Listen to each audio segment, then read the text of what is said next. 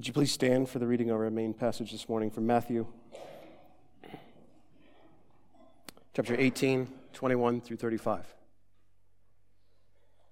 Then Peter came up and said to him, Lord, how often will my brother sin against me and I forgive him?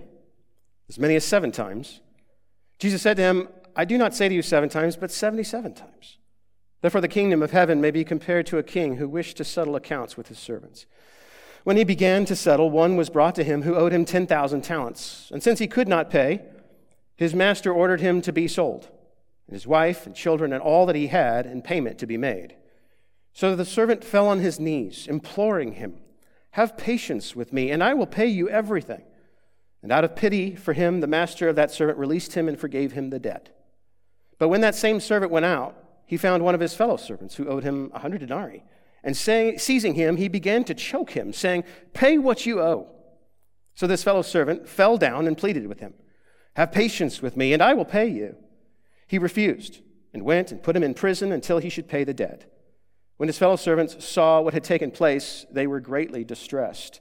And they went and reported to their master all that had taken place.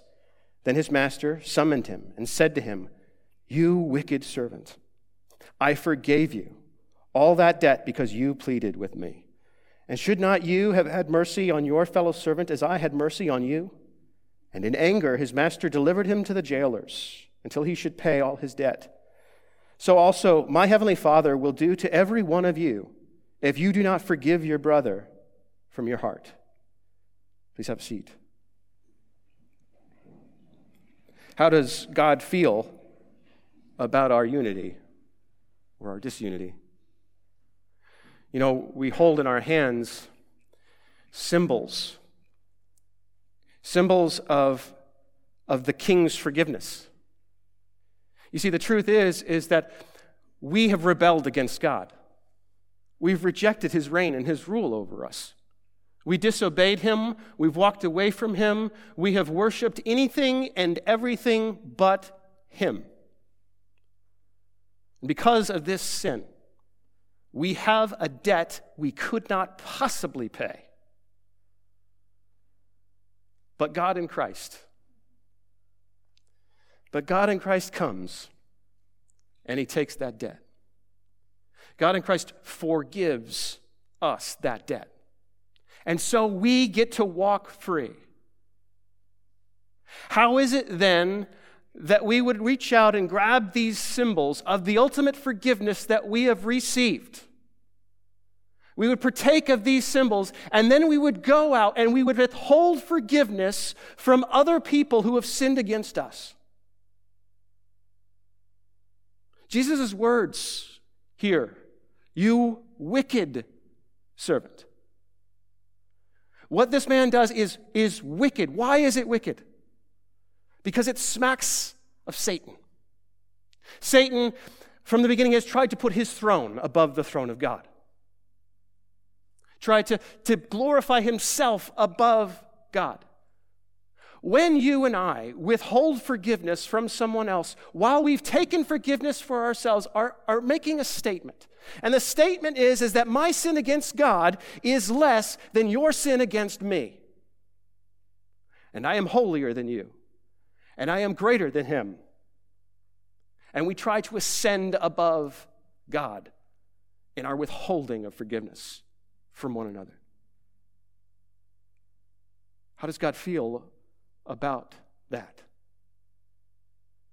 This morning, as we partake of communion together, I'd ask you to take a moment. Jesus, on the night before he gave his life as a sacrifice in our place, to pay the debt we could not pay, he took bread, he ripped it apart, he gave it to his disciples, and he said, Take and eat.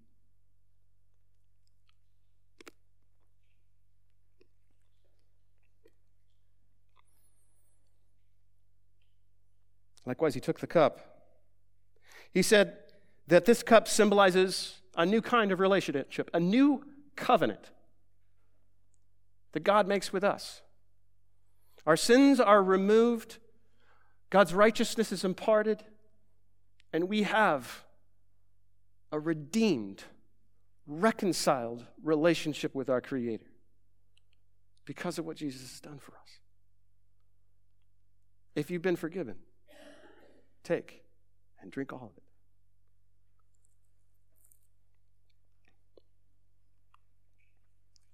This morning, we're going to be talking about conflict. I pray this morning that as I speak, and as the Spirit of God speaks to you, that if there's anyone that you are not reconciled to, that today that would change. You've reached out. You've taken hold of the symbols of your forgiveness.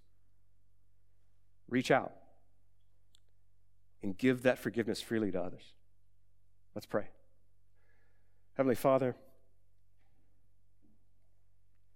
we need you to soften our hearts. What stands between us and reconciliation with our brothers and sisters today is our own pride. We need you to remove it. Father, I pray this morning that the, the words that you have to share are hard, that we would not harden ourselves against them. Help us to listen. Help us to reflect. Help us to test. See if there's anything in us that needs to be repented of. In the name of Jesus, we pray. Amen. So, we started uh, a series last week called Gospel Answers. And uh, the series was led off uh, by uh, my brother. Uh, my older brother uh, came and, and, he preached, and he, he spoke on this, this, this topic of, or the, this question of can we trust the Bible? Can we trust God's word? Can we trust the reliability of, of Scripture? And, and you look down and, and at maybe the, the app on your phone, or you, you look down at the Bible in your lap, and what you see in front of you is it's this um, you know, really ancient book. You know, there's 66 Old Testament and New Testament books come together and written by a bunch of different authors, and it was formed over, you know, a really long period of time. And, and, and the reality is, is like the original manuscripts of that are, are lost, and what we have is copies of copies, and, and what you have is a translation of copies of copies. And so the question is, is can you trust what you have in front of you? Can you trust that that is actually the words of God to you? And, and I think that, that, that Scott did a very good job in, in answering the question yes, you can. In addition to being able to trust it, what, what we see in God's word is the fact that God wants us to know him, but we also see that, that he's gone to great lengths to give it to us and that he loves us very much. And so, yes, we, we could trust it. This is uh, this, the, this wonderful story which reveals the gospel to us the life, the death, the resurrection of Jesus Christ. And it is on this gospel that we hang our hat. It is on this gospel that, that we trust and we live. And we believe that the gospel, it not only saves our souls, but it saves our lives. We believe that the gospel supplies the answers for all of life's questions, any of life's questions. And that's the purpose of this series. The question that we begin to ask today, it's going to take us two weeks to get to the bottom uh, of it, is, is this question How do Christians handle conflict? In particular, how do Christians handle conflict with one another, with other Christians? And we believe that the gospel supplies the answer to this question. I want to begin by saying that this morning, our conflicts can lead in one of two directions. Our conflicts can put on display a glorious God, and it can prove the truth of the gospel. Or our conflicts can deny that. They can deny that. Um, so this series, it, it, it kind of grows out of, well, something that I asked you to do a few months ago. Uh, back in the spring, I, I asked uh, for those of you who, who had questions uh, things that you wanted to see the, the gospel explain. What, what issues are going on in your life? What, what cultural things do you see? You know, what do you want the Bible to uh, uh address? What do you want to hear an answer for that on? And um, I've been a part of, of this, these series before, and what, I, what I've seen is that well, generally there's an overwhelming response What I've seen in the past is, is when churches, or churches that were I, I, was a part of, did series like this, generally people were chomping at the bit to have questions answered. And all sorts of questions would come forward. You know, questions about, you know, sex or marriage or divorce or uh, difficult passages of Scripture, any sort of maybe hot button issue that, that people wanted to uh, address. And, uh, and so all sorts of questions would, would come out. Um, however, in, re- in, in response to this series, I haven't seen any of that. I mean, the, the, response was there, but it was kind of small. And I was, to be honest, I was a little disappointed in, in some of that. And, and I was talking to Ryan about it, and he's like, well, in light of the last 18 months, I mean, think about it. I mean, think the, the, the last 18 months, right? We had uh, uh, the racial issues in our country. We had a, a, a crazy election. Uh, we have had, uh, obviously, COVID, uh, issues with masks and vaccines and mandates and uh, freedom and, and all of these controversies surrounding us no wonder people might be tired of controversy. Anybody feel a little worn out? Any of you not ready for more conflict this morning? And so this, this notion of, of, of, raising difficult issues that we would wrestle with and, and actually risk, you know, having more conflict, like, I can understand if we're not chomping at the bit to do that, right? But you see, even in that, what we see is that one of the responses that we have to conflict is avoidance of it. As Christians, we avoid it, and we shouldn't. We shouldn't. Uh, this morning, here's the, here's the plan. Uh, I'm going to talk about uh, the reality of conflict, first of all. Um, secondly, the, the cause or one of the causes of conflict. As I said, this is a series divided into two parts. Uh, this morning, we're going to look at fear. Um, next week, excuse me, we're going to look at uh, lust. Um, and lust is a much bigger term than we, we re- you generally confine it to. We, we generally confine it to uh, a, a, sexual nature when it's actually much bigger than that. So we're talking about that next week. Uh, so we'll cause about the cause of conflict. Uh, then we're going to look at the real issue beneath that. And then lastly, we're going to look at a gospel response, or the gospel response to Christians in conflict.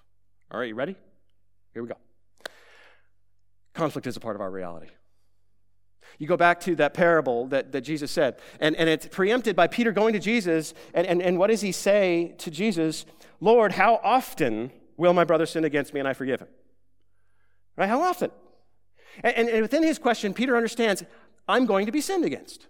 My brother or my sister in Christ occasionally is going to sin against me. So, how many times do I forgive them before the relationship ends? That's essentially what he's asking. And Jesus' response through this parable is basically saying, you know, your level of forgiveness is not dependent on anything but the king's level of forgiveness. As, as much as the king has forgiven you, like that's how much you forgive others. In other words, there's no limit to how much you forgive another person. Because here's the reality you've sinned more against God than you've ever been sinned against. And that's the reality of it. But Peter understands uh, conflict is, is a part of our reality. Why? Because we're sinners. We're sinners. Uh, uh, the cross has redeemed you, just so you know. If you are in Christ Jesus and you have, you have placed your belief in Him, when God looks at you, He sees the righteousness of His Son. You have been justified by the cross. However, you still sin, and you know that. You still sin. Through, through your actions and your words and through your deeds, you offend God and you hurt his image bearers. You still sin. And the reason why there's conflict is because it's one sinner in relationship with another sinner. That's the reality. Some of you, you're not yet married, and you're thinking about marriage, and you're like, man, I am looking for Mr. Right, I'm looking for Mrs. Perfect, and we're going to find each other, and our relationship is going to be free of conflict. No, because you are prideful and you are selfish and you are self centered. And you will marry someone who is prideful and selfish and self centered. You are both sinners. And that is the reality of the situation. And whenever you put two sinners in there, there will be conflict. You know, some of you, you're, not yet parents, and um, you walk down the grocery aisle, you know, at the local market, and you see a, a mom with, with their, their toddler, and the toddler is just losing it and you look at them and you say, That will never be my kid. no, you're going to raise a perfect kid. No, because you're a sinner, married to the aforementioned spouse who's a sinner, raising another sinner. And some of you be like, Well, maybe the second one won't be a sinner. No, that's the reality. All of our relationships, you are a sinner in relationship with other sinners, and conflict is going to be a part of it. That's the reality of it. That's the truth of it. Uh, whether that's a work relationship, or that's a school relationship, or whether that's a house church relationship, if you're actually going to have real relationships and you're not going to be fake or phony, you're actually going to deal with real life with one other people, you're going to, to experience conflict because both of you are sinners. All of you are sinners. I'm a sinner. That is the reality of it. But here's the deal conflict can produce something good. Conflict can be sanctifying. Conflict can, can cause us to, to work hard together, to, to find out the ways that we are wrong and we need to repent and grow in faith.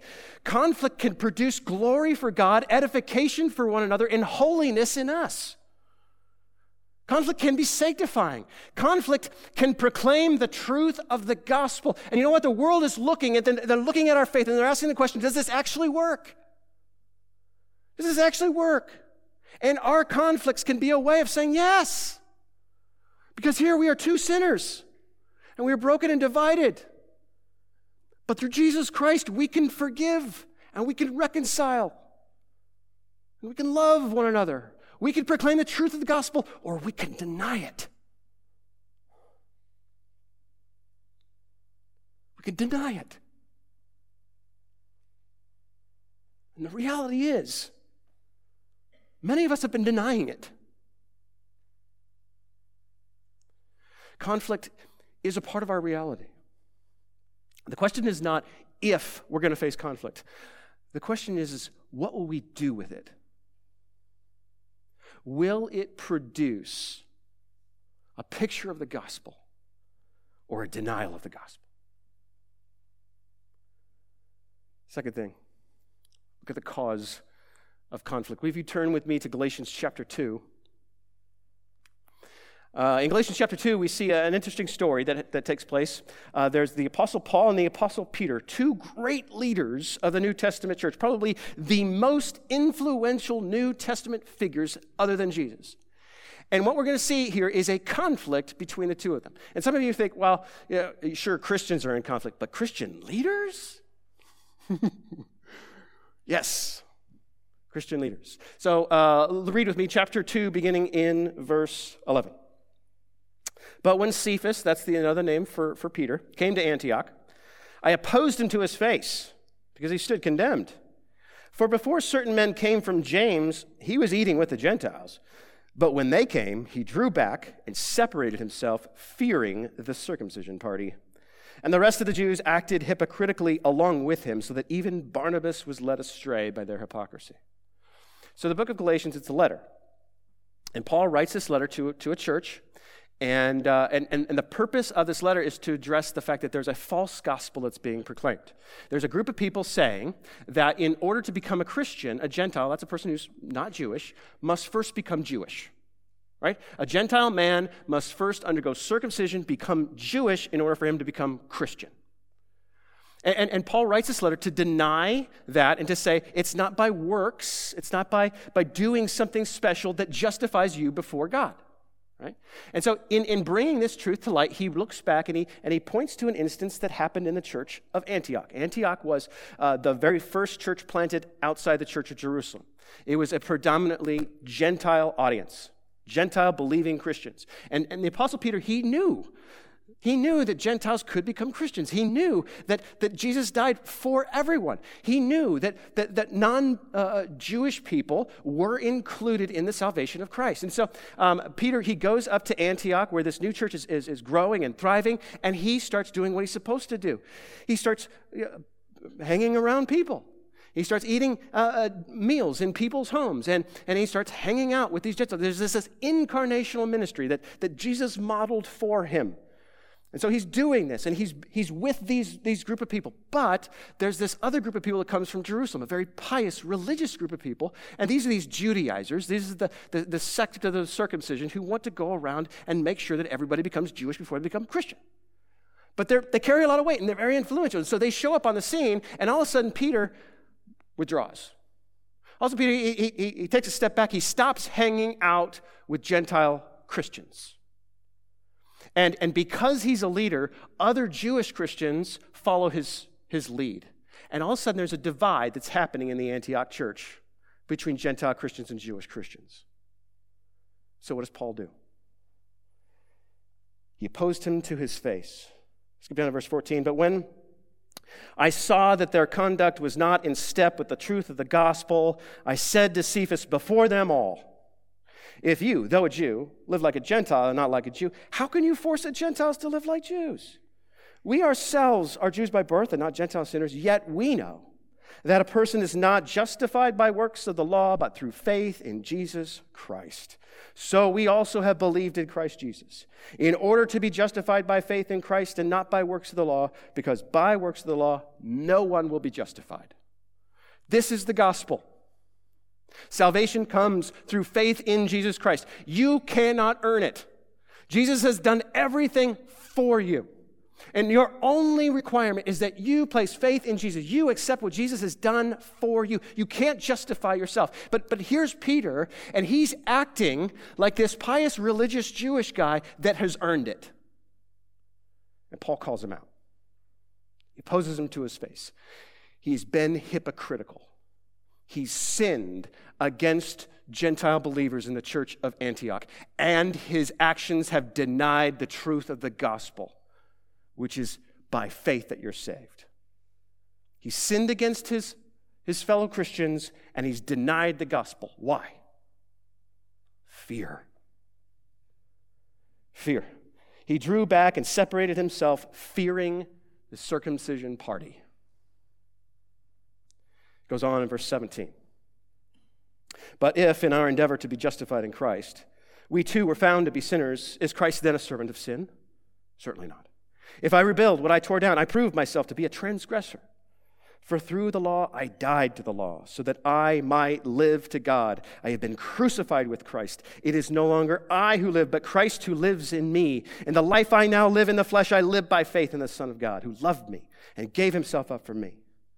I do not nullify the grace of God, for if righteousness were through the law, then Christ died for no reason. Here again, these words I live by faith in the Son of God. I live by faith in the Son of God. Is Peter living by faith in the Son of God? No, he's living by fear. What is he fearing? The opinion of men. Fear is a worship word. Fear points you to the things that you worship. If you want to know if there is an idol in your heart that you need to repent of, if you want to know if there's something else that you're looking to to save you, if you want to know if you're putting your trust in something other than God, then examine your fears. Examine what it is that you're afraid of, and let's do that. Here's a list of things. This is not uh, by any means exhaustive. Some of you, after we get through this list, will uh, be offended. I want you to know um, other people will be offended next week. so.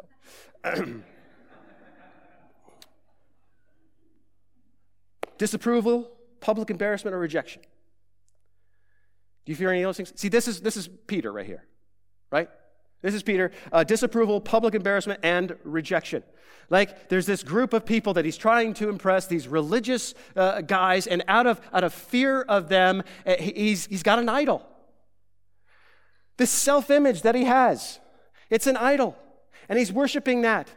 And he's protecting it, and that's where the fear comes out fear of what they think of me. And this fear in the worship of this idol is leading him to sin against Gentile believers, and it's ultimately causing him to deny the truth of the gospel. Are you living in such a way where the opinions of people matter so much to you that you deny the gospel, that you are in conflict with other people in order to protect this God? Here's another one pain, sickness, or death. There's a lot of that right now. We've been told a lie that there is a monster that wants to devour you. Now, there's another lie on the opposite side. We'll talk about that next week. But are you living in fear of physical pain or death, of sickness? Because you have this, this idol of your own health. And you want to avoid pain at all costs. And because of that, you, there's a fear there, and that fear is leading to you shutting down your life and you walking away from relationships and you closing yourself off and going into isolation. You're sinning against the very community that, that you once said you loved so much. And you deny the gospel. You deny that God has the power even though he has had the power to resurrect Jesus from the dead, he doesn't have the power to protect your life. How about this one? Poverty or financial hardship. That, that, that there is this, this security that comes from having money, this God to be worshiped. And this is the thing that protects you. And this is the thing that, that safeguards your life. You must protect your bottom line. And out of, out of fear of losing this, all of a sudden you're no longer generous to others. You're afraid of, of losing this God. And so you, you, you're no longer generous, you don't no longer share in the things that God has given you. You sin against one another and you deny the grace, the lavish grace of God that He's poured out on you. Or how about this one? Messiness, dirt, disorder, you know, being clean is not a bad thing. But you know, there's something that you can worship that that is raised to such a, a, and elevated to such an extent that it prevents you from having relationships with other people and being hospitable. You're afraid to let people in their dirt into your life or into your house. And it's a denial of the gospel of a man who came and who embraced the leper. You see, good things elevated to, to ultimate things. How about this one? Lifelong singleness, hard marriage, or divorce. And the idol that's here is romantic relationship. You want it so bad. And you'll do anything to get it, to protect it, and to hold on to it. For some of you, you're single and you're willing to compromise your ethics and your morals in order to please somebody and and make them your spouse. And some of you, you've gotten the spouse, but you're so afraid they're going to leave you, they're going to cheat on you, and they're going to hurt you. And so, in your jealousy and in your control, you're trying to manipulate them. You're sinning against them, and you're also ultimately denying the truth. And the truth is is the most important relationship you have is with your creator God and he's done everything to maintain that and make that happen for you. You don't think that he sees all of your relational needs? How about this one? Disappointing or dishonorable children. You look at your kids, you look at what they're becoming, and you're worried. You're worried that they're going to either disappoint you or they're going to fail in some way. And it's up to your job to save them and to save their future. And so you got to send them to the right schools and you got to do, do all of these things for them in order to secure this future for them. Because you're worried what, what's going to ultimately happen is, is they're going to grow up and, and they're going to make huge mistakes. And then people are going to look at you and they're going to say, Where were you? You're supposed to parent. You're, you're looking at this, this role and, and you think you think you're your kids' savior, which is a denial of the gospel. How about this one? A body image, being overweight. And that looks a lot of different ways. But you think that how you look ultimately defines what and who you are. And if that if you don't fix what you think you should look like, then God won't accept you, and the world around you won't accept you. There's this, this body image that we worship. It's not just weight, it's physique, it's, it's, it's muscles, it's, it's, it's all sorts of things. It's, it's this, this, this worship of how I look in the mirror. And I need to change that in order to gain God's approval or acceptance of me. And that damages us, it damages our relationships with other people around us, but it denies the truth of the gospel. God loves you because of Christ has done for you. Lastly, this one. How about sinful failure?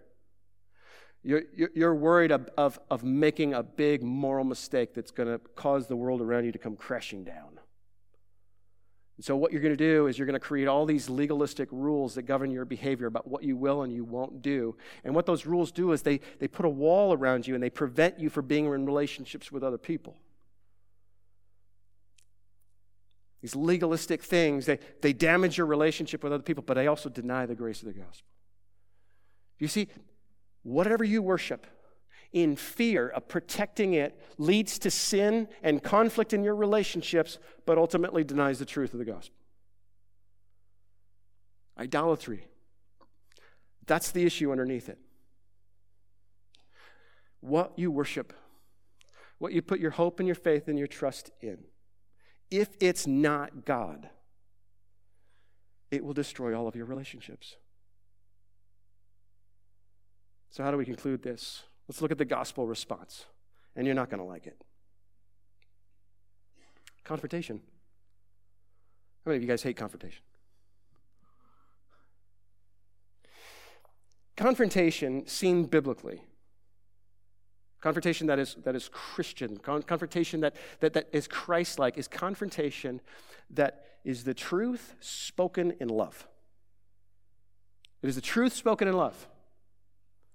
And the reality is, is, is most of us, we, many of us, don't like confrontation. And, and what we'll say is that the reason for that is, is we, don't, we think that confrontation is unloving. Any of you think that confrontation is unloving? I, I think that some of the ways we've done confrontation in our society is very unloving. But when we look at, at, at, gospel confrontation, when we look at confrontation that is the truth spoken in love, it is just the opposite. Most of the time, we, we believe this lie that we're not going to confront one another uh, because it would be unloving. Uh, if we confront one another, then, then it'll be harsh and it'll be cruel and it'll be unloving towards that person or other people involved, it'll be unloving towards them. We don't want to be unloving. And so we won't deal with it, we won't confront it. That is not the truth. You know what the truth is? The reason why we don't confront is because we love ourselves. The reason why we don't confront is because we love ourselves. And we're afraid that if we confront, then our sin will come out. We're afraid that, that, that we'll lose the respect of other people. There are all these fears that are involved in it because of a, of a God that we worship, and the God is self. We love ourselves, and that's why we don't deal with stuff. Do you know what the cross is? Cross is confrontation. It is. The cross is a moment in time where the God of the universe addresses your sin and mine. It is a moment in time where God confronts all of your rebellion, all of the words spoken in anger or hate, all of the attitudes that you've had toward a, a, another person, all of, all of the, the, the, sin, rebellion, and, and, and, and all of this stuff, it is a moment in time when God addresses and confronts your sin. God speaks the truth of who and what you are in that moment. But it's truth with love as Jesus Christ steps between you and Him. The love of God is also demonstrated in that moment. Is that He absorbs God's wrath for you. The cross of Jesus is the moment of confrontation. And it is because of that moment of confrontation that you get to go free. It is because of that moment of confrontation that, that you're no longer responsible. It is because of that moment of confrontation that you get to have a reconciled relationship with God forever. You see, the confrontation that we see, that it is the gospel. Confrontation is good. Confrontation is supposed to happen if it happens in such a way that reconciliation is the result. You see, your confrontations and your conflicts and mine, they're going to happen. Conflict is a reality. Conflict is, is, is, is here with us. Until Jesus comes back and restores all things, conflict is here. The question is, what do we do with it? It's not a question of if, it's a question of what do we do with it. See, through confrontation, speaking the truth in love. Next week, I'll talk about what the truth looks like without love. But today, I want to focus on, on the, the need for truth. The truth spoken in love brings about reconciliation. It edifies them, it makes you holier, makes you look more like Jesus, and God is glorified. But here's the reality there are some of us who are refusing to confront. There are some of us who are refusing to deal. And we're hiding behind the lie that it's more loving to not say anything. And that's not the truth. Learning how to confront. Look, I don't want or like being confronted in my sin. I don't, but I need it. I need it. I need men and women in my life who love me enough to tell me the truth. I need other men who are watching me parent. I need other men who are watching me being a husband. I need other men who see me in my role as a pastor and as a friend, as a co like I need other people in my life saying, "Justin, you are worshiping something else today." Justin, you have this fear that is guiding your decisions and you need to turn to the truth. Justin, you need to see what's really going on in your heart. I need men and women who love me enough to tell me the truth. And it doesn't feel good, and I don't like it. But the reality is, is if I accept it, that that makes me look more like Jesus. It's sanctifying. It makes me holier. Do you see? But if I in pride reject that, then I deny the very truth of the gospel. There's some of us who are refusing to confront. We're running and we're hiding. And it's doing damage to pools within this community. Anger and bitterness is seeping like poison into our relationships with other people. So that the conflict that you thought was just between you and that individual has now incorporated this person and that person, and there's aligning and there's teams forming. It's poison. And it's a denial of the gospel. You have been forgiven. And your sin against God was greater than the sin that's been committed against you. And if you will not confront, if you will not address, if you will not seek the truth in love with this individual, then the world around who is watching will say the gospel doesn't work. And that's a lie. I know that confrontation is not easy. But you know, the reality is, is we as a church are called to bear one another's burdens. And so if you're in a relationship where a confrontation needs to happen, we have church elders. I am one of them. We will come alongside you. We desire unity here. We desire reconciliation. We desire healing. It is what God desires. And we want to come alongside you and walk you through that if you will allow us. But the reality is is we can't have any more division. Do you know how many Christian denominations there are? I don't. It's in the thousands. We are the most divided faith group in the world.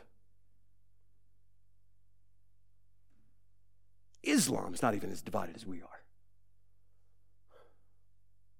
And see, that happens here, that begins here. In a failure to speak the truth in love to one another. Will we love one another more than we love ourselves? Me remind you as we close the truth of the gospel, the truth of what Christ did for us. Confrontation saved us. Confrontation redeemed us. Confrontation not only gives us an eternity of a reconciled relationship with God, but confrontation gives us today. It gives us tomorrow. It gives us an opportunity to reconcile with one another. Will we be reconciled to one another? Will that conflict, whatever it is, will it deny the gospel or will it proclaim it? The world doesn't need us to be perfect. The world doesn't need us to be a community that's free of conflict. The world needs us to be a community that handles conflict in a way that points to God. Let's pray. Heavenly Father, we desperately need you to humble us. We need you to be at work in our relationships. We need you to reconcile.